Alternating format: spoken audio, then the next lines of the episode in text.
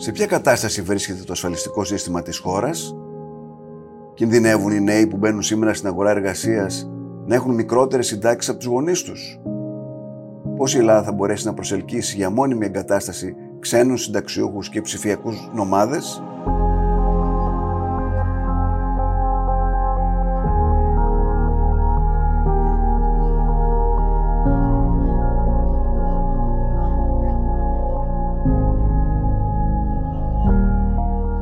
Ράδιο Κάπα, το εβδομαδιαίο podcast καθημερινής. Είμαι ο Νότης Παπαδόπουλος και συζητώ σήμερα με τον Πάνο Τσακλόγλου, Υφυπουργό Εργασίας και Κοινωνικών Υποθέσεων, καθηγητή του Οικονομικού Πανεπιστημίου της Αθήνας.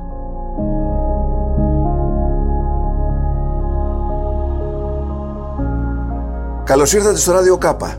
Καλώς σας βρήκαμε και εσάς και τους ακροατές σας. Είδαμε τώρα τις τελευταίες μέρες τεράστιες κινητοποιήσεις στη Γαλλία κατά της προσπάθειας του Μακρόν να αυξήσει το όριο συνταξιοδότησης από τα 62 στα 64. Διάβασα ότι το έκανε αυτό ο Μακρόν γιατί πληρώνει κάτι σαν περίπου 15 δισεκατομμύρια ευρώ το χρόνο για το συνταξιοδοτικό του από τον προπολογισμό, ο οποίος είναι γύρω στα 3-3 στη Γαλλία. Μου, μου έκανε εντύπωση γιατί εμείς δεν έχουμε τέτοια ευαισθησία. Φαντάζομαι ότι πληρώνουμε πολύ περισσότερα. Και ε, πόσο είμαστε εμείς, 65, 67, πόσο είναι το όριό μας; Πρώτα-πρώτα για να το πάμε από την αρχή. Ε, κοίταξε κύριε Παπαδόπουλε, αυτό το οποίο συμβαίνει στις, ε, σε όλες σχεδόν τις χώρες στον κόσμο είναι το ότι τα συνταξιοδοτικά τους συστήματα κυρίως για την κύρια σύνταξή τους είναι διανεμητικά. Διανεμητικά τι είναι, είναι τα συστήματα εκείνα τα οποία ουσιαστικά οι συντάξεις των τωρινών συνταξιούχων πληρώνονται από τις εισφορές των τωρινών εργαζομένων. Μαζεύουν δηλαδή τα λεφτά τα ασφαλιστικά ας πούμε, που πληρώνει ο κάθε εργαζόμενος και τα μοιράζουν στους συνταξιούχους. Ακριβώς. Αντίθετα από αυτό που ακούγεται συχνά, και όχι μόνο στη χώρα μας, αλλά και σε άλλες χώρες. Εγώ πλήρωσα γιατί θέλω τη σύνταξή μου. Εμείς πληρώσαμε, αυτή τη στιγμή εμείς πληρώνουμε για τις συντάξεις των γονιών μας. Αργότερα για τις συντάξεις τη δική μας θα πληρώσουν τα παιδιά μας. Λοιπόν, αυτά τα συστήματα αντιλαμβάνεστε ότι δουλεύουν καλά όταν έχουν πολλούς εργαζόμενους, λίγους συνταξιούχους. Όταν οι κοινωνίες γερνάνε, όπως γίνεται αυτή τη στιγμή σε όλες τις αναπτυγμένες χώρες και όλο και περισσότερο και σε περισσότερες αναπτυσσόμενες χώρες, γίνεται το ότι αν μείνουν άθικτοι οι κανόνες του συνταξιοδοτικού συστήματος, γιατί μην ξεχνάτε ότι η γύρανση προέρχεται από δύο πράγματα. Το ένα είναι ότι κάνουμε λιγότερα παιδιά, το δεύτερο είναι πολύ ευχάριστο. Ζούμε πολύ περισσότερα χρόνια. Ναι. Καταλαβαίνετε ότι δίνουμε ένα ασήκωτο βάρος στα παιδιά μας. Αυτός είναι και ο λόγος που όλες σχεδόν οι ευρωπαϊκές χώρες έχουν ε, πάρει μια σειρά από μέτρα τα οποία ουσιαστικά προσπαθούν να ελαφρύνουν αυτό το βάρος προς τις μελούμενες γενναίες. Ένα από τα μέτρα που έχουν πάρει πολλές ευρωπαϊκές χώρες, μάλλον το έχουν πάρει όλες οι ευρωπαϊκές χώρες, έχουν αυξήσει σταδιακά τα όρια συνταξιοδότησης. Όμως σε ορισμένες χώρες αυτό γίνεται με έναν τρόπο περίπου αυτόματο. Δηλαδή το έχουν συνδέσει με το προσδόκιμο της επιβίωσης. Για την ακρίβεια, με το προσδόκιμο της επιβίωσης στην ηλικία συνταξιοδότησης. Εμείς, ας πούμε, για παράδειγμα, το είχαμε συνδέσει με το προσδόκιμο της επιβίωσης στα 65 χρόνια. Αυτό δεν το έχει η Γαλλία.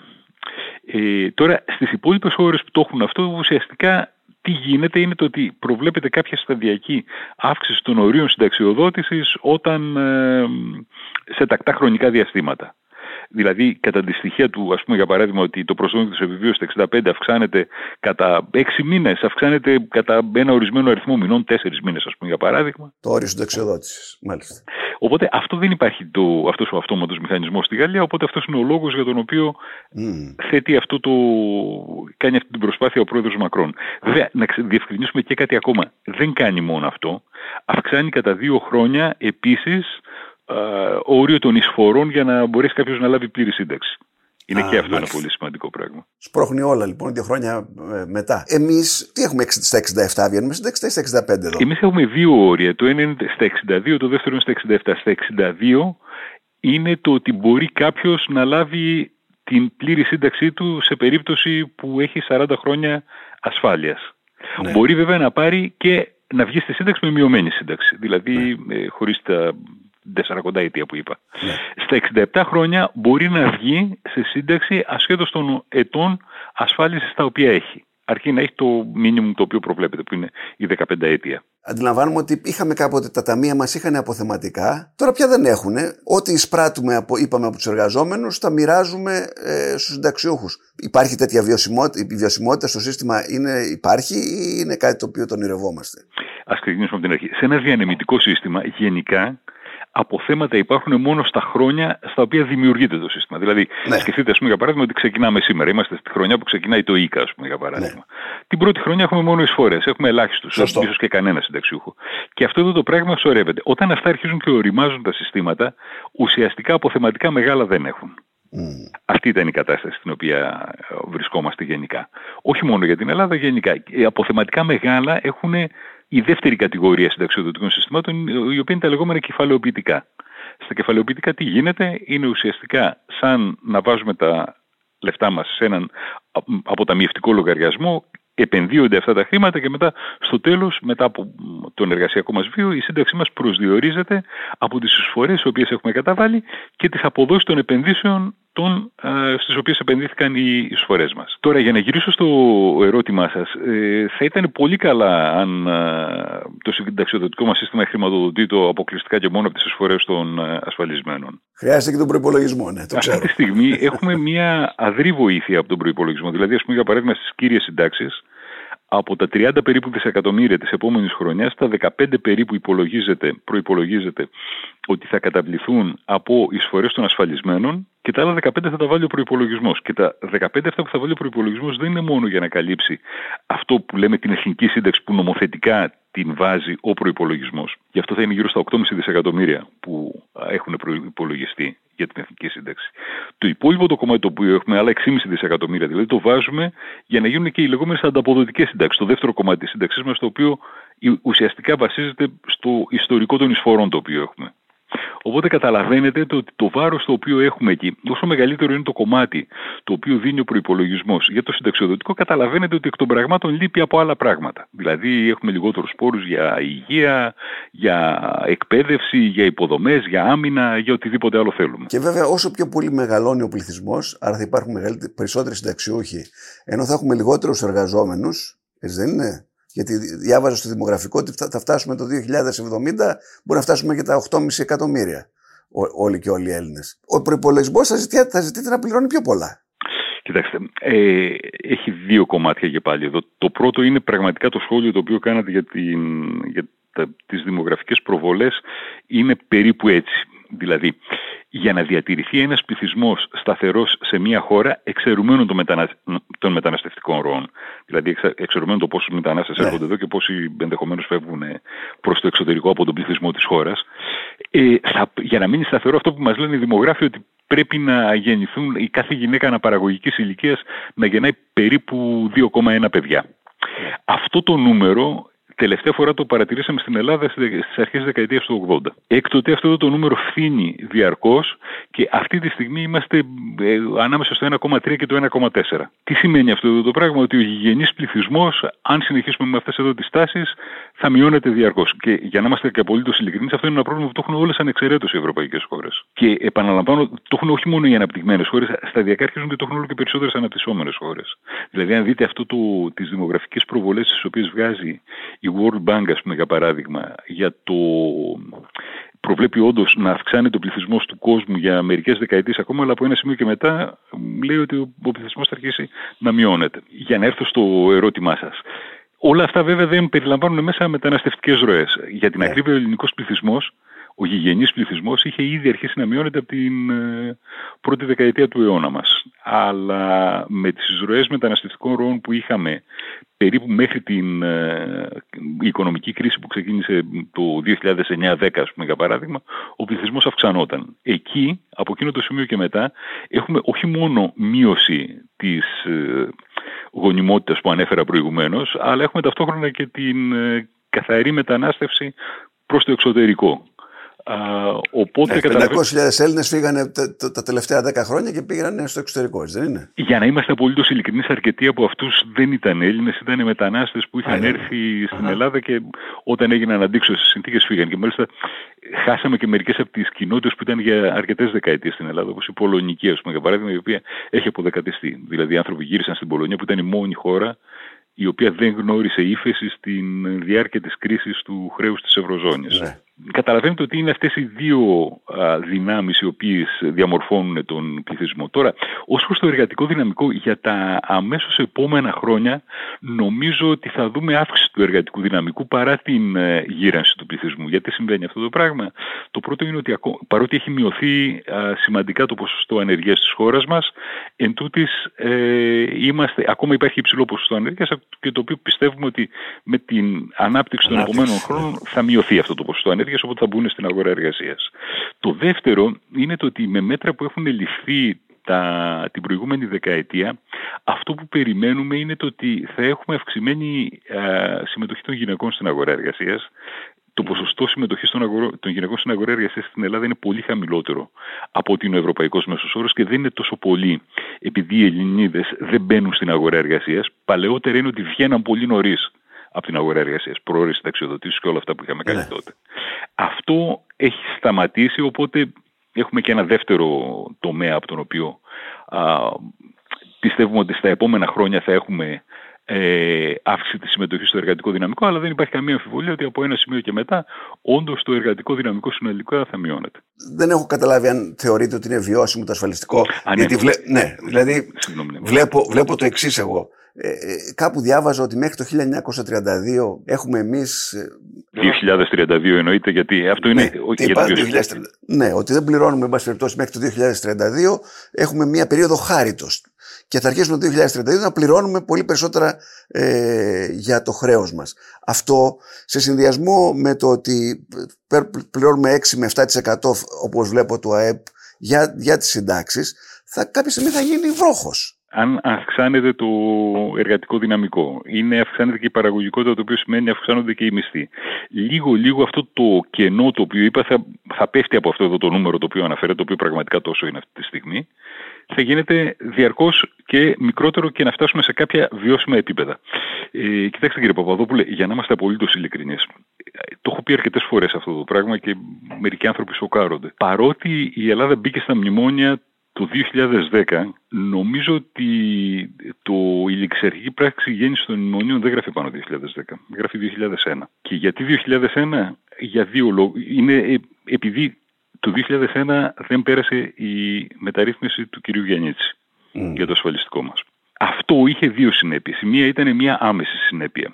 Η άμεση συνέπεια ήταν το ότι δεν περιμαζέψαμε το ασφαλιστικό μας και ενώ ακόμα δεν είχαμε δει τις συνέπειες της δημογραφικής γύρανσης του πληθυσμού ήδη στην πρώτη δεκαετία του αιώνα μας από την αύξηση του δημοσίου χρέους περίπου τα δύο τρίτα οφείλονται σε μεταφορές του προϋπολογισμού προς το δημοσιονομικό σύστημα, προς το ασφαλιστικό σύστημα. Δύο τρίτα. Θεέ μου. Αυτό είναι το ένα. Το δεύτερο ήταν το ότι δυστυχώς ενώ η χώρα μας ερχόταν από μια περίοδο και αρκετά μεγάλη κιόλας θα έλεγα, που είχαν γίνει αρκετές μεταρρυθμίσεις σε πολλούς τομείς της ελληνικής οικονομίας, πρακτικά ε, ο ρυθμός υιοθέτησης μεταρρυθμίσεων ανασχέθηκε σημαντικά από εκείνο το σημείο και μετά. Αυτό με τη σειρά του είχε επιπτώσεις πάνω στην ανταγωνιστικότητα της ελληνικής οικονομίας, γιατί μην ξεχνάτε ότι το, όταν μπήκαμε στην κρίση, μπήκαμε με θεόρατα ελλείμματα όχι μόνο στον προϋπολογισμό μας, αλλά και στο ισοζύγιο τρεχουσών συναλλαγών μας.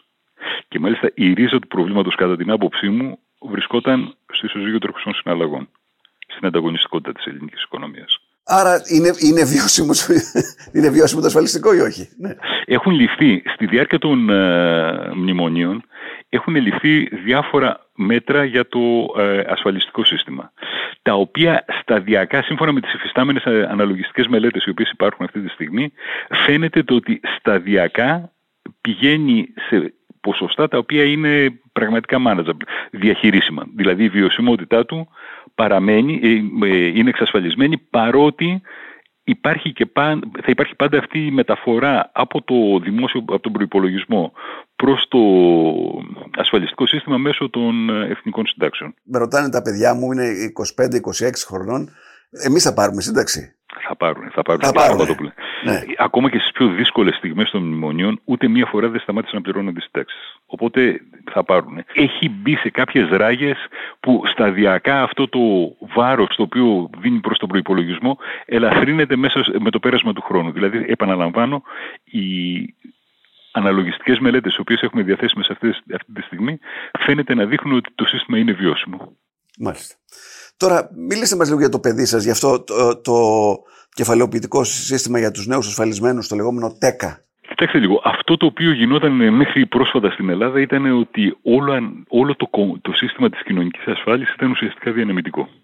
Ναι. Δηλαδή, ε, και η κύρια σύνταξη και η επικουρική σύνταξη, ακόμα και τα εφάπαξ τα οποία δίναμε ήταν διανεμητικά. Οπότε καταλαβαίνετε το ότι ειδικά σε μια χώρα η οποία φθήνει δημογραφικά, αυτό είναι μια ορολογιακή βόμβα. Οπότε το πρώτο πράγμα το οποίο θελήσαμε να κάνουμε με τη δημιουργία του Ταμείου Επικουρικής Κεφαλαιοποιητικής Ασφάλισης, θα σας, θα σας πω σε λίγο πώς λειτουργεί αυτό, ήταν να μειώσουμε την έκθεση του συστήματος κοινωνικής ασφάλισης στο δημογραφικό Βάλαμε κάποιο άλλο κίνδυνο στη θέση του; Ναι, βεβαίως βάλαμε. Βάλαμε γιατί αυτό το σύστημα έχει τον κίνδυνο των αγορών. Αλλά γενικά ένα πράγμα το οποίο λέμε στα οικονομικά είναι το ότι όταν κάνεις διαφοροποίηση κινδύνου, ο κίνδυνος για ολόκληρο το σύστημα χαμηλώνει. Δηλαδή, ε, ας πούμε για παράδειγμα τα παιδιά σας που αναφέρατε προηγουμένως. Όταν ε, δεν ξέρω αν είναι στο ΤΕΚΑ, αν έχουν αρχίσει ήδη να δουλεύουν ή όχι, αλλά αν αρχίσανε φέτος να δουλεύουν, ας πούμε, για παράδειγμα, θα είναι σε αυτό εδώ το σύστημα, το συγκεκριμένο. Όταν θα φτάσουν στη σύνταξη, θα έχουν τρία κομμάτια σύνταξη τους. Θα είναι η σύνταξη η κύρια, η οποία θα είναι με το διανεμητικό σύστημα. Δηλαδή, έχει κίνδυνο αυτό, έχει. Έχει το δημογραφικό κίνδυνο που ανέλησα προηγουμένως. Το δεύτερο το κομμάτι που θα πάρουν θα είναι η επικουρική σύνταξη. Έχει κίνδυνο η επικουρική σύνταξη. Βεβαίως θα έχει γιατί θα είναι ο κίνδυνος των αγορών. Και ο τρίτος είναι η εθνική σύνταξη, την οποία θα πάρουν. Έχει κίνδυνο και αυτό το κομμάτι. Έχει. Είναι ο δημοσιονομικός κίνδυνος, τον οποίο τον είδαμε και την προηγούμενη δεκαετία τι έγινε. Αλλά ακριβώς επειδή δεν υπάρχει πολύ υψηλή συσχέτιση θετική μεταξύ αυτών των τριών, το συνολικό ρίσκο το οποίο υπάρχει είναι πολύ χαμηλότερο από αυτό που έχουμε τώρα στο σύστημά μας. Οπότε αυτό είναι πολύ σημαντικό πράγμα. Το δεύτερο είναι το ότι αν πάμε να δούμε την εμπειρία, η... εδώ δεν έχουμε εφεύρει την πυρίτιδα, τέτοια συστήματα κεφαλαιοποιητικά υπάρχουν σε πάρα πολλές ευρωπαϊκές χώρες. Όλος ο κόσμος με αυτό κινείται φαντάζομαι. Ε, πραγματικά. Συνήθως το έχουν ακριβώς με αυτόν εδώ τον τρόπο. Δηλαδή είναι η επικουρική, είναι η δεύτερη ασφάλιση την οποία έχουν μετά την κύρια η οποία είναι συνήθως διανεμητική. Τι βλέπουμε εκεί πέρα; Σε όριμα συστήματα βλέπουμε το ότι οι αποδόσεις τις οποίες έχουν τα κεφαλαιοποιητικά συνταξιοδοτικά συστήματα είναι πολύ ψηλότερες από τις αντίστοιχες των διανεμητικών συστημάτων και ειδικά διανεμητικών συστημάτων γυρασμένων κοινωνιών όπως είναι η ελληνική. Να σας δώσω ένα παράδειγμα. Το, ο μέσος όρος σε πραγματικές αποδόσεις το χρόνο που έχουμε για συστήματα που το βλέπουμε από, τον, από τις χώρες του ΟΣΑ, πούμε, για παράδειγμα, είναι περίπου γύρω στο 3% το χρόνο. 3% το χρόνο συν τον πληθωρισμό βέβαια, έτσι, γιατί είπα το πραγματικό. Αυτά είναι πάρα πολύ καλές αποδόσεις, ναι. ειδικά αν τα πάρετε σε μακροχρόνια περίοδο. Τα αντίστοιχα τα διανεμητικά, είναι, ας πούμε για παράδειγμα οι εκτιμήσεις Εθνικής Αναλογιστικής Αρχής για την Ελλάδα είναι ότι θα είναι λίγο πάνω από το 1% αν το βάλετε σε βάθος χρόνου 40 ετία, ας πούμε, για παράδειγμα, οι διαφορές οι οποίες δίνουν μια απόδοση του 1% και του 3% είναι πάρα, πάρα πολύ μεγάλες. Οπότε, κατά αυτόν τον τρόπο, πιστεύουμε ότι τα παιδιά μας θα έχουν καλύτερες συντάξεις από το αν θα γινόταν να τους αφήναμε στο τωρινό το σύστημα. Ο τρίτος ο λόγος, που είναι πάρα πολύ σημαντικός επίσης, είναι ότι ε, τα κεφάλαια αυτά τα οποία θα μαζευτούν, γιατί το ΤΕΚΑ στην οριμότητά του θα διαχειρίζεται κεφάλαια που θα είναι γύρω στο 60% του ακαθαρίστου εγχωρίου προϊόντος της Ελλάδας. Mm. Αυτό είναι βέβαια μετά από πολλά χρόνια. Ένα κομμάτι από αυτά τα χρήματα τα οποία θα μαζεύει το ΤΕΚΑ θα επενδύονται και μέσα στην ελληνική οικονομία. Και γνωρίζουμε πάρα πολύ καλά ότι οι επενδύσεις είναι ουσιαστικά το καύσιμο για ταχύτερη οικονομική ανάπτυξη. Είναι οι επενδύσεις εκείνες οι οποίες δίνουν ψηλότερη παραγωγικότητα, δίνουν ψηλότερου μισθούς, δίνουν ψηλότερη απασχόληση και έχουν και δημοσιονομικό αποτέλεσμα. Αν τα έχω όλα αυτά εδώ τα πράγματα, πάει να πει ότι και θα καταναλώσω περισσότερο και θα πληρώσω και ψηλότερους φόρους εισοδήματος, το οποίο σημαίνει ότι και το δημοσιονομικό αποτέλεσμα μαζεύεται εκεί πέρα. Και το τελευταίο και πολύ σημαντικό είναι, έχει σχέση με αυτό που σας ρωτάνε τα παιδιά σας θα πάρω σύνταξη. Αν πιστεύεις ότι δεν θα πάρει σύνταξη, το καλύτερο πράγμα που έχεις να κάνεις είναι να προσπαθήσεις να δουλεύεις μαύρα και το καθεξής. Μια απέραντη πληγή για την οικονομία μας. Εδώ τώρα με αυτούς τους ατομικούς κουμπαράδες που δημιουργούνται με το ΤΕΚΑ, αυτές γράφουν πάνω το όνομα του καθενός από εμάς. Και βάζουμε μέσα ένα σεβαστό ποστό. Είναι το 6% των αποδοχών μας, των μηνιαίων αποδοχών μας υπάρχει μέσα. Οπότε αυτό το οποίο πιστεύουμε είναι ότι θα δημιουργήσει σοβαρά αντικίνητρα προς την ανασφάλιστη, τη μαύρη εργασία και αυτό είναι κάτι το οποίο θα έχει πολλαπλά θετικά αποτελέσματα και για την ίδια την ελληνική οικονομία γνωρίζουμε ότι με τις μεγάλες πληγές που έχουν είναι ακριβώς αυτό το ότι έχουμε αυτή την κρίζα οικονομία, η οποία είναι πολύ μεγάλη σε σχέση με τις περισσότερες ευρωπαϊκές χώρες. Και αυτό το κάνουν και οι άλλοι, θέλω να πω, γιατί ε, είδαμε, ας πούμε, ένα pension fund, τι ήταν Καναδί, που φέρανε κάποια δισεκατομμύρια και το επενδύσανε στο Ελευθέριος Βενζέλο. Ε, κοιτάξτε λίγο, σε πολλές ευρωπαϊκές χώρες τα κεφάλαια των ε, αντιστοίχων συνταξιοδοτικών ταμείων υπερβαίνουν το ετήσιο ΑΕΠ της χώρας. Δηλαδή και μάλιστα οι χώρες αυτές είναι συνήθως χώρες οι οποίες δεν είναι οι κλασικές νεοφιλελεύθερες που ακούω κλπ. Είναι χώρες όπως είναι η Δανία, όπως είναι η Ολλανδία, όπως είναι η Σουηδία και, και ούτω καθεξής.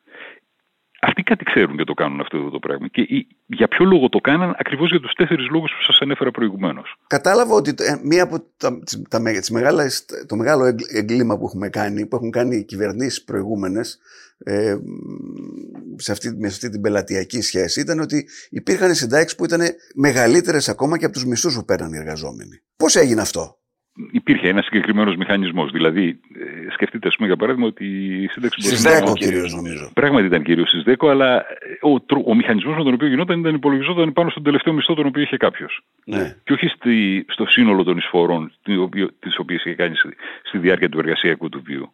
Οπότε ήταν επόμενο το ότι σε πολλές περιπτώσεις έβγαιναν πράγματι μεγάλα, πάρα πολύ μεγάλα ποσοστά αναπλήρωση. Αλλά αν πάμε να δούμε πραγματικά το σύστημα το οποίο είχαμε, ε, ας πούμε για παράδειγμα πριν από την περίοδο των μνημονίων, το θαύμα είναι πως δεν είχαμε καταρρεύσει και νωρίτερα. Δηλαδή οτιδήποτε μπορούσε να πάει στραβά προς τα εκεί, είχε αρχίσει ήδη να πηγαίνει στραβά πριν μπούμε και στη φάση των συνεπειών της δημογραφικής γύρανσης του πληθυσμού.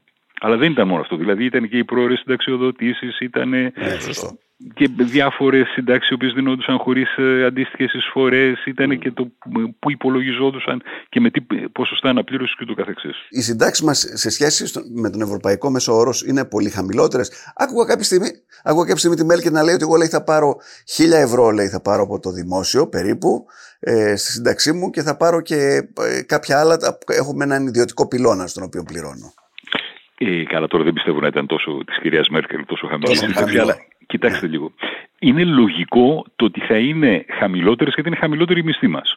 Αλλά από την άλλη μεριά, αν πάρουμε την σχέση μέσου μισθού και με, μέση σύνταξη ως προς μέσο μισθό, η Ελλάδα είναι πολύ πολύ ψηλότερα από, τις, από, από όλες τις ευρωπαϊκές χώρες. Και, και, σαν χώρα η, η, η, η εισφοροδιαφυγή είναι μεγάλη σε εμάς. Δηλαδή, ε, υπάρχει πολλοί κόσμος που δεν πληρώνει τις φορές του για τις συντάξεις. Κοιτάξτε λίγο. Αυτό η εισφοροδιαφυγή, αν γίνεται κάπου, γίνεται κυρίως στο κομμάτι των ελευθέρων επαγγελματιών.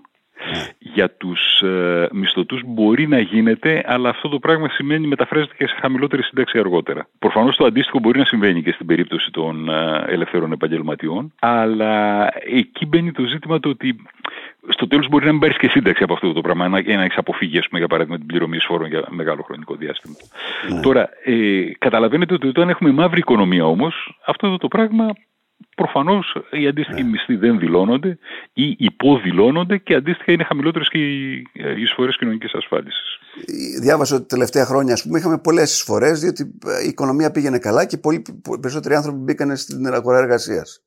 Σωστό είναι αυτό που λέτε. Είναι για, για δύο λόγους γίνεται η αύξηση των εισφορών σε πραγματικούς όρους. Το ένα είναι το ότι μειώνεται η ανεργία, άρα συνεισφέρουν περισσότεροι. Το δεύτερο είναι ότι ακριβώς λόγω της ε, οικονομικής μεγέθυνσης την οποία έχουμε τα τελευταία χρόνια, αυξάνεται και ο μέσος μισθός. Δηλαδή, ας πούμε, για παράδειγμα, μέχρι το τέλος της περασμένης χρονιάς, άσχετα από αυτό το οποίο ακούγεται σε διάφορες περιπτώσεις, ο μέσος μισθός, σύμφωνα με τα στοιχεία του συστήματος Εργάνη που είχαμε, αυξήθηκε κατά 12,4%. Αντίστοιχα, αυξήθηκαν 12,4% από αυτό και μόνο τον λόγο και οι εισφορές κοινωνικής ασφάλισης. Mm. Αν λάβετε υπόψη ότι πλήρωσαν και περισσότεροι άνθρωποι, πάει να πει ότι αντίστοιχα αυξάνονται και τα ε, έσοδα τα οποία έχουμε από εισφορές κοινωνικής ασφάλισης. Βέβαια, εξακολουθεί να είναι η, η, ο μέσος μισθός, βλέποντας και την εργάνη το 2022 αυτόν τον απολογισμό, εξακολουθεί ο μέσος μισθός να είναι πολύ χαμηλός. Δηλαδή, είδα ότι περίπου το 65% των εργαζομένων στον ιδιωτικό τομέα παίρνουν μεικτά χρήματα κάτω από 1000 ευρώ. αν το θυμάμαι καλά, δεν, λίγο, λίγο χαμηλότερο παίρνουν αυτό το, το νούμερο που λέτε, αλλά πράγματι δεν είναι υψηλό, αλλά τα τελευταία χρόνια αυτό το πράγμα βελτιώνεται και ελπίζουμε ότι θα βελτιωθεί αρκετά περισσότερο και το επόμενο χρονικό διάστημα. Ιδιαίτερα, μα μειωθούν οι ασφαλιστικές, φαντάζομαι, τα, τα, τα ασφάλιστρα που πληρώνουν όλοι αυτοί οι άνθρωποι. Γενικά, αυτό το πράγμα που γνωρίζουμε καλά από τα οικονομικά είναι όταν αυτή η λεγόμενη φορολογική σφήνα. Η φορολογική σφήνα είναι η διαφορά ανάμεσα στο τι πληρώνει ο εργοδότης και τι βάζει στην τσέπη του εργαζόμενος. Όσο μικραίνει αυτή η διαφορά, τόσο περισσότερο θετικό αντίκτυπο έχει στην απασχόληση. Ήδη σε αυτή την, τετραετία, σε αυτή, στην τελευταία τετραετία η κυβέρνηση μείωσε τις ασφαλιστικές εισφορές κατά 4,4 ποσοστίες μονάδες. Είναι πάρα πολύ μεγάλο το νούμερο. Ενώ ήμασταν στην κορυφή των χωρών του ΟΣΑ, τώρα βρισκόμαστε κάπου στη μέση. Αυτή την προσπάθεια θα τη συνεχίσουμε. Δηλαδή υπάρχει δέσμευση της κυβέρνησης ότι αυτό θα συνεχιστεί και στα επόμενα χρόνια. Τώρα, εδώ λίγο να είμαστε προσοχή, να είμαστε προσεκτικοί. Εκείνο που θέλουμε να μειώσουμε, θέλουμε να μειώσουμε κυρίως εκείνα τα κομμάτια των ασφαλιστικών εισφορών, τα οποία να μην μας δημιουργούν τρύπες αλλού. Δηλαδή, ας πούμε, για παράδειγμα, σας είπα προηγουμένως ότι αυτή τη στιγμή το συνταξιοδοτικό μας σύστημα ουσιαστικά τα λεφτά, τα μισά τα βάζει ο προπολογισμό. Οπότε δεν μπορείς να μειώσεις εκείνο το κομμάτι το οποίο πηγαίνει των εισφορών που πηγαίνει για συντάξεις. Για άλλα πράγματα πιθανόν να μπορεί να μειωθεί και σίγουρα θα προσπαθήσουμε να το κάνουμε. Και τώρα τι σημαίνει, κάποιος ο οποίος βγαίνει σύνταξη, πότε ελπίζει να την πάρει στα χέρια του; Το δεύτερο εξάμεινο του 2022 για τα οποία έχω στοιχεία ήταν κατά μέσο όρο ήταν σε 60 μέρες έβγαινε η κυρία σύνταξη. 60 μέρες. Δύο μήνες, ας πούμε. Το οποίο είναι από τις περισσότερες ευρωπαϊκές χώρες είναι χαμηλότερο αυτό το νούμερο. Το άλλο πρόβλημα το οποίο βλέπω ότι αντιμετωπίζουμε είναι το δημογραφικό και ιδιαίτερα οι οικογένειες οι νέες, οι οποίες τα παιδιά με πολύ μεγάλη δυσκολία ε, παντρεύονται ή κάνουν, φεύγουν από το σπίτι τους με τους μικρούς μισθούς ή με την ανεργία η οποία υπάρχει. Πώς θα βοηθήσει το Υπουργείο Εργασίας προς αυτήν την κατεύθυνση; Έχετε δίκιο σε αυτό το πράγμα το οποίο λέτε, ή ότι είναι η κατάσταση δύσκολη για τα νέα ζευγάρια, δεν υπάρχει καμία αμφιβολία, είναι. Αλλά και κάνουμε μια σειρά πολιτικών σε αυτές τις οποίες θα επανέλθω σε μισό λεπτό. Αλλά να είμαστε ένα πράγμα που να είμαστε ειλικρινείς με τον εαυτό μας. Πράγματι θα είναι πολύ σημαντικό αυτό το 1,3-1,4 που είπα προηγουμένως. 1,37 είναι αυτή τη στιγμή το ποσοστό γονιμότητας που έχουμε. Να το αυξήσουμε όσο μπορούμε. Αλλά αν δούμε την εμπειρία ευρωπαϊκών χωρών πολύ πιο πλούσιων από εμάς, που κάνανε και πολύ περισσότερες πολιτικές σε αυτόν τον τομέα, καμία, απολύτως καμία δεν μπόρεσε να το ξαναφέρει στο 2,1 που ήταν προηγουμένως, ώστε να συντηρείται ο πληθυσμός. Αυτό είναι κάτι το οποίο μακάρι να το πετύχουμε, αλλά δύσκολο το βλέπω. Από την άλλη μεριά καταλαβαίνω ότι πρέπει να δώσουμε οτιδήποτε είναι, ε, οποιαδήποτε διευκόλυνση μπορούμε σε αυτά τα στα νέα ζευγάρια. Και για πολλούς λόγους μπορεί να είναι ακόμα και, και εγωιστική, δηλαδή ακόμα και για αυτό το ζήτημα των συντάξεων το οποίο είπαμε θα, δεν αποφεύγω την ερώτηση, θα γυρίσω στα μέτρα που κάνει ε, το ναι. Υπουργείο. Αλλά ένα πράγμα για να καταλάβουμε. Αν θέλει η επόμενη γενιά ή η γενιά η δική μας να έχει κάποια καλή σύνταξη, αυτό σημαίνει ότι αυτά τα σχετικά λίγα παιδιά τα οποία κάνουμε πρέπει να έχουν δύο χαρακτηριστικά. Το πρώτο είναι ότι πρέπει να είναι πάρα πολύ παραγωγικά πολύ παραγωγικά, τι σημαίνει υψηλότερη μισθή, μεγαλύτερες εισφορέ κοινωνικής ασφάλειας, άρα μεγαλύτερη, καλύτερη χρηματοδότηση του συνταξιοδοτικού συστήματος. Το δεύτερο είναι το ότι τα άτομα αυτά δεν πρέπει να φύγουν από την Ελλάδα. Τώρα, και τα δύο από αυτά τα πράγματα έχουν αυτό που λέμε συνέπειες πολιτικής. Αν θέλουμε να είναι πολύ α, παραγωγικά τα παιδιά μας, πρέπει να επενδύσουμε σε αυτά. Τι σημαίνει αυτό το πράγμα, Ότι η χώρα μας πρέπει να δώσει μεγαλύτερα ποσά για την εκπαίδευση, για την κατάρτιση, για την έρευνα και τεχνολογική ανάπτυξη, για τις υποδομές, οτιδήποτε κάνει πιο α, παραγωγικό το εργατικό δυναμικό. Σε όλους αυτούς τους τομείς η χώρα μας δεν πάει καλά σε σχέση με την Ευρωπαϊκή Ένωση. Από τις χαμηλότερες θέσεις Το δεύτερο είναι φτάνει αυτό το πράγμα; Η απάντηση είναι ότι δεν φτάνει. Δηλαδή δεν φτάνει μόνο να ρίξεις λεφτά στο πρόβλημα, χρειάζεται να αλλάξεις και τις διαδικασίες. Α πούμε, για παράδειγμα, ε, το αγαπημένο μου παράδειγμα είναι αυτό με την Ελλάδα και την Ιρλανδία. Η Ιρλανδία είναι δημογραφικά πολύ πιο νέα από εμάς. Δαπανά για εκπαίδευση λιγότερα χρήματα από ότι η Ελλάδα. Όμως οτιδήποτε διεθνείς διαγωνισμούς έχουμε, είτε είναι PISA, είτε είναι PIRLS, είτε οτιδήποτε άλλο τέτοιο, η Ιρλανδία είναι πολύ πιο μπροστά από εμάς. Mm-hmm. Οι Ιρλανδοί βέβαια εφαρμόζουν στα σχολεία τους αξιολόγηση, βάζουν νέες τεχνολογίες, το ένα, το άλλο, το παράλληλο, πράγματα που εμείς εμφαντικά αρνούμαστε να κάνουμε. Άρα δεν είναι μόνο ζήτημα χρημάτων, είναι και ζήτημα οργάνωσης. Αλλά ας πούμε ότι τα κάνουμε όλα σωστά εκεί πέρα. Αν φτάσουμε στο τέλος και πούμε στα παιδιά μας ότι παιδιά, ξέρετε, εδώ θα έχετε να πληρώνετε τα μαλλιοκέφαλά σας για τις συντάξεις τη δικές μας και το καθεξής, τα παιδιά μας θα κάνουν ένα πράγμα μόνο, θα σηκωθούν να φύγουν. Οπότε καταλαβαίνετε ότι δεν μπορείς να τη φορολογήσει και πάρα πολύ αυτή είναι εδώ τη γένεια. Οπότε όλα αυτά τα πράγματα δεν είναι μια εύκολη εξίσωση. Πρέπει να τα κάνουμε όλα αυτά τα πράγματα και πρέπει να είμαστε και ιδιαίτερα προσεκτικοί στο πώς σχεδιάζουμε πολιτικές. Υπάρχουν μια σειρά πολιτικές, τις οποίες έχει κάνει η κυβέρνηση. Δηλαδή, ας πούμε, για παράδειγμα, έχουμε ουσιαστικά αναστήσει την ε, στεγαστική πολιτική μετά από πολύ χρονικό διάστημα. Δηλαδή, με όλο αυτό το το πρόγραμμα το σπίτι μου και όλες τις ε, πολιτικές που είχε μέσα σε όλα ανεξαιρέτως τα κομμάτια. Δηλαδή από το τι κάνουμε για τα φτωχότερα ζευγάρια ε, που προσπαθούμε να χρησιμοποιήσουμε ας πούμε για παράδειγμα σπίτια τα οποία δίνουμε κίνητρα στους διοκτήτες τους να τα πώς το λένε, να τα επισκευάσουν και να τα νοικιάσουν. Έχει προχωρήσει αυτό το δρόμο, ναι, τρέχει αυτό το δρόμο. Έχει, έχει ξεκινήσει. Ναι. Μέχρι πράγματα τα οποία έχουν να κάνουν με, με τις φοιτητικές αιστείες. Μέχρι, μέχρι, μέχρι έχουμε κάνει διάφορα πράγματα εκεί. Ταυτόχρονα είναι και διάφορα άλλα πράγματα τα οποία κάνουμε σε άλλους τομείς. Ας πούμε, για παράδειγμα, στον τομέα της, ε, των βρεφονιπιακών σταθμών, του ολοήμερου σχολείου, οτιδήποτε μπορούμε να κάνουμε για να διευκολύνουμε τον νοικοκυριό, που έχει δύο αποτελέσματα. Ένα, να βοηθήσουμε τους πόρους του νοικοκυριού και δεύτερον να απελευθερώσουμε και δυνάμεις, που συνήθως είναι η μαμάς σε αυτέ τις περιπτώσεις, να μπορέσει να συμμετάσχει ενεργά στην αγορά εργασίας. Οπότε να ενισχυθεί και το οικογενειακό εισόδημα. Οπότε υπάρχει ένα πλέγμα πολιτικών τις οποίες έχουμε προς αυτή την κατεύθυνση, η οποία νομίζω ότι έχουν ήδη αρχίσει να αποδίδουν και νομίζω ότι όταν, ειδικά με τις στεγαστικές πολιτικές, όταν πάνε σε ανώτερο στάδιο οριμότητας, θα δούμε ακόμα καλύτερα αποτελέσματα. Το οποίο πρέπει να ενισχυθεί, φαντάζομαι, τα επόμενα χρόνια ή το χρωστάμε αυτό στα νέα παιδιά, έτσι δεν είναι; Ακριβώς και για τους λόγους που ανέφερα προηγουμένως, πραγματικά. Και είναι πολλές οι πολιτικές που έχει κάνει η τωρινή κυβέρνηση. Μία από τις πιο σημαντικές και όλα θα έλεγα και ότι είναι αυτή η δημιουργία του ΤΕΚΑ που είπα προηγουμένως, που θα τους δώσει και ένα μελλοντικό α, εισόδημα πολύ καλύτερο, που νομίζω το ότι έχουν ακριβώς αυτόν τον στόχο, να ενισχύσουν το βιωτικό επίπεδο της νέας γενιάς. Και βέβαια θα πρέπει να βρούμε και έναν τρόπο να προσελκύσουμε εργαζόμενους από το εξωτερικό, αφού δεν, δεν έχουμε εμείς αρκετό κόσμο να δουλεύει, να έρχεται εδώ να πληρώνει τις εισφορές του, να ενισχύει το, και το ασφαλιστικό μας σύστημα. Κύριε Παπαδόπουλο, δεν, δεν υπάρχει καμία αμφιβολία ότι αργά ή γρήγορα ε, πρέπει να κάνουμε μια σοβαρή συζήτηση για το τι μεταναστευτική πολιτική θέλουμε. Αυτή τη στιγμή το ακούω αυτό το αίτημα από πολλές μερικές και μάλιστα υπάρχει ένας κατακλυσμός ετοιμάτων από όλους τους κλάδους. Πράγματι, σε κάποιους κλάδους βλέπω και εγώ το ότι οι Έλληνες δεν πάνε κάτω από οποιασδήποτε συνθήκες. Α πούμε, για παράδειγμα, στον αγροτικό τομέα. Ναι, οι εισρωέ οι οποίες έχουμε, πούμε, για παράδειγμα, για εποχική εργασία από τον αστικό τομέα στον αγροτικό είναι μηδαμινές. Οπότε εκεί εκ των πραγμάτων το πρόβλημα θα λυθεί με κάποιες μορφή μετανάστευση είτε μονιμότερου χαρακτήρα είτε εποχικού χαρακτήρα.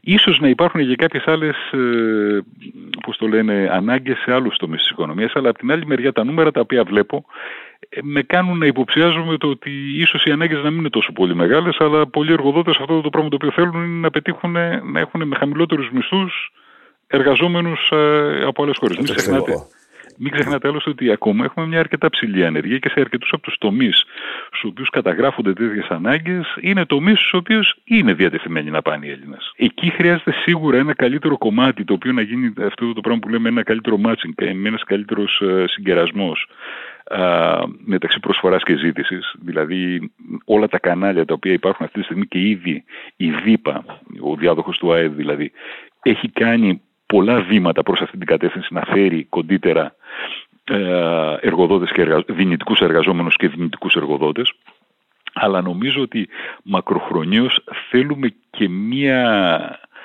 καλύτερη, ας το πω έτσι, σύνδεση του εκπαιδευτικού συστήματος με την αγορά εργασίας.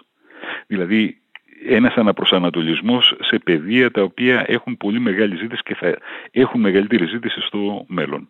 Και αυτό πρέπει να γίνει τόσο στον τομέα της εκπαίδευσης όσο και στον τομέα της κατάρτισης. Δηλαδή, ας πούμε, για παράδειγμα, να πάρω στο πρώτο, γνωρίζουμε ότι εδώ και πάρα πολλά χρόνια υπάρχει μια αναντιστοιχία ανάμεσα στον αριθμό των ατόμων τα οποία είναι ε, πληροφορικάροι, ε, που να έχουν δηλαδή ψηφιακές δεξιότητες και σε αυτό που υπάρχει στην αγορά εργασίας. Για τα μελλοντικά που λέω, θα δούμε πάρα πολύ μεγάλη ζήτηση σε επαγγέλματα που να έχουν σχέση με την πράσινη οικονομία.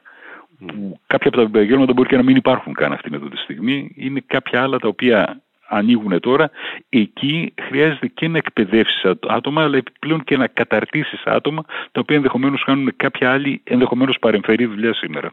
Και να, να προσελκύσουμε επίση και ψηφιακού νομάδες, που βλέπω ότι ε, ε, ε, συχνά πυκνά έρχονται στην Ελλάδα τώρα, ανακαλύπτουν ότι μπορούν να δουλέψουν από την Ελλάδα σε, σε κάποια χώρα του εξωτερικού. Έχετε απόλυτο δίκιο σε αυτό. Ένα ε, χαρακτηριστικό το οποίο είχαμε και το έχουμε ακόμα και σήμερα. Για παράδειγμα είναι το ότι είχαμε την ε, οργάνωση με τέτοιο τρόπο που έπρεπε να έχεις ξέρω εγώ, φυσική ας το πούμε έτσι επαφή με τους συναδέλφους σου και, και λοιπά. Είναι πολλές οι εργασίες πλέον οι οποίες μπορούν να γίνουν εξ αποστάσεως. Και από αυτή την άποψη νομίζω ότι η χώρα μας είναι καλό οικόπεδο. Δηλαδή και ωραίο κλίμα έχουμε και ωραία ζωή έχουμε και απ' όλα. Τώρα για να τους προσελκύσουμε αυτούς χρειάζονται μια σειρά από πράγματα στα οποία ήδη επενδύουμε και νομίζω ότι πρέπει να επενδύσουμε με μεγαλύτερη α, ένταση. Δηλαδή ας πούμε για παράδειγμα ε, όλοι αυτοί δουλεύουν με ψηφιακά, με το ίντερνετ. Άρα χρειαζόμαστε πολύ καλές υποδομές και γρήγορο ίντερνετ, σίγουρα. Ναι. ναι. Πολλοί από τους ανθρώπους αυτούς συχνά πυκνά πρέπει να πηγαίνουν και στην έδρα των επιχειρήσεών τους για να παρουσιάζουν αποτελέσματα και το καθεξής. Άρα χρειαζόμαστε καλές ε, συγκοινωνίες, αξιόπιστες συγκοινωνίες ανάμεσα στα μέρη, γιατί πολλοί από αυτούς δεν θα έρθουν να μείνουν στην Αθήνα, μπορεί να πάνε στην Κρήτη, μπορεί να πάνε στη Ρόδο, μπορεί να πάνε οπουδήποτε. Οπότε θέλουμε και ένα τέτοιο αντίστοιχο. Πρόσφατα ήμουν σε μια εκπομπή όπου μιλούσαν κάποια άτομα τα οποία ήταν από τα Γιάννενα. Ναι. Ε, οπότε καταλαβαίνετε, ένα συγκεκριμένο παράδειγμα μου έρχεται, ήταν ο άνθρωπος που δούλευε για μια εταιρεία στη Βαρκελόνη. Και έλεγε ότι κάθε 15 μέρες πρέπει να πηγαίνω εκεί. Οπότε αυτός πρέπει να έχει μια αξιόπιστη σύνδεση από τα Γιάννενα στην Αθήνα, από εκεί στη Βαρκελόνη. Ε, γιατί αν πρόκειται να χάνει τρει-τέσσερι μέρες μόνο για αυτό το ταξίδι, καταλαβαίνετε ότι γίνεται ε, ε, πολύ δύσκολο το να το προσελκύσει σε ψηφιακό ομάδα. Αλλά έχει και σε άλλα πράγματα. Δηλαδή, ας πούμε, για παράδειγμα, λέγαμε παλιότερα, φεύγω τώρα τους ψηφιακούς ομάδε, ότι έχουμε πάρα πολύ καλό κλίμα, γιατί να μην προσελκύουμε όπως το κάνει η Ισπανία, ας πούμε, για παράδειγμα, και σε μεγάλο βαθμό και η Πορτογαλία, συνταξιούχους από το Βορρά. Που να έρθουν εδώ. Οι σπουδαστές, οι φοιτητές, οι οποίοι θα έρθουν εδώ πέρα και αύριο θα δουλεύουν εδώ πέρα, θα μάθουν να όλα, αυτά τα πράγματα. Απλά όλοι αυτοί τώρα έχουν κάποιες συγκεκριμένες ανάγκες. Δηλαδή, αντίθετα από τους άλλους που είπα, ένας ηλικιωμένος ο οποίος θα έρθει να ζήσει στην Ελλάδα, και μην ξεχνάμε ότι στη Μάνη και στην Κρήτη αυτή τη στιγμή υπάρχουν ήδη τέτοιες κοινότητες. Ναι. Και Γερμανών και Βρετανών κλπ. Τι θέλουν αυτοί οι άνθρωποι, αυτοί και αυτοί θέλουν, ας πούμε, για παράδειγμα, πρώτα-πρώτα καλές συγκοινωνίες, σε περίπτωση που θέλουν να φύγουν. Θέλουν καλό ίντερνετ, να βλέπουν τα εγγονάκια τους τα οποία μεγαλούν σε κάποια άλλη χώρα, να έχουν καθηγητικά κέντρα Αλλά κυρίω θέλουν καλό επίπεδο υγείας. Ναι. Οπότε όλα αυτά τα πράγματα πρέπει να τα φροντίζεις ε, αν θέλεις να έχεις αυτά τα αποτελέσματα. Κύριε Τσακλώου, σας ευχαριστώ πάρα πολύ για την ώρα σας. Εγώ σας ευχαριστώ πάρα πολύ για την πρόσκληση κύριε Παπαδόπουλο.